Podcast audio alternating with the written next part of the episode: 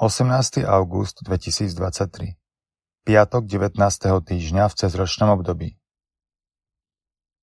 Čítanie z knihy Jozue Jozue zhromaždil všetky izraelské kmene do Sychému a zvolal starších, kniežatá, sudcov a dozorcov. Oni predstúpili pred Boha a Jozue povedal všetkému ľudu.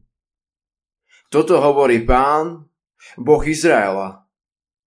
Kedy si vaši otcovia, ako Táre, otec Abraháma a Nachora, bývali za riekou a slúžili cudzím bohom.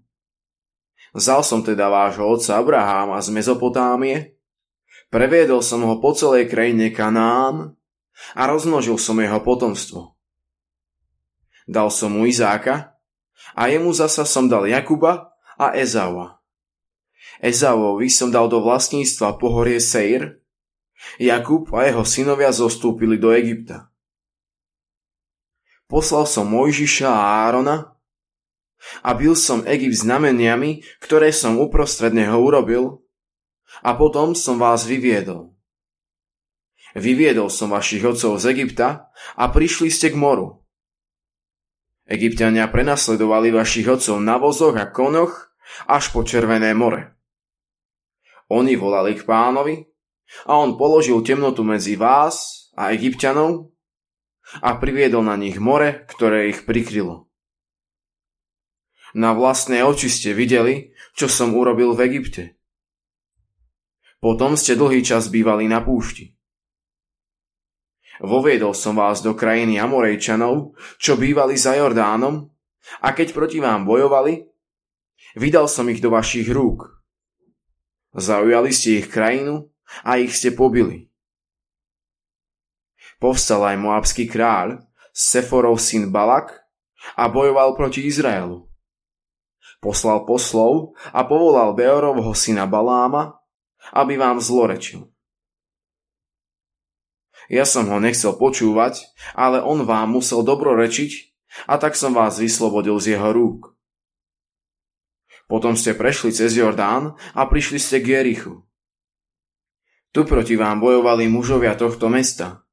Amorejčania, Ferezejčania, Kanánčania, Hetejčania, Gergezejčania, Hevejčania a Jebuzejčania, ale ja som ich vydal do vašich rúk. Poslal som pred vami sršne a oni ich pred vami vypúdili. Dvoch amorejských kráľov, teda nie tvoj meč ani tvoj luk. A dal som vám zem, s ktorou ste sa nenamáhali. Mestá, ktoré ste nestavali a bývate v nich. Vinice a olivové sady, ktoré ste nevysádzali. A jete z nich. Počuli sme Božie slovo. Lebo jeho milosrdenstvo je väčné. Oslavujte pána, lebo je dobrý lebo jeho milosrdenstvo je väčné.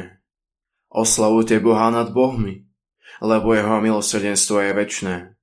Oslavujte pána nad pánmi, lebo jeho milosrdenstvo je väčné. On previedol svoj ľud cez púšť, lebo jeho milosrdenstvo je väčné.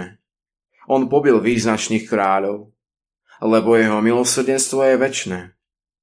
A pozabíjal mocných kráľov, lebo jeho milosrdenstvo je väčné a ich krajinu dal za dedičstvo, lebo jeho milosrdenstvo je väčné. Za dedičstvo Izraelovi svojmu služobníkovi, lebo jeho milosrdenstvo je väčné.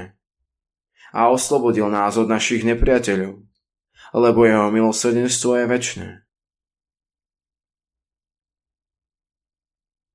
Čítanie zo svätého Evanielia podľa Matúša K Ježišovi pristúpili farizei a pokúšali ho. Smie človek prepustiť svoju manželku z akejkoľvek príčiny?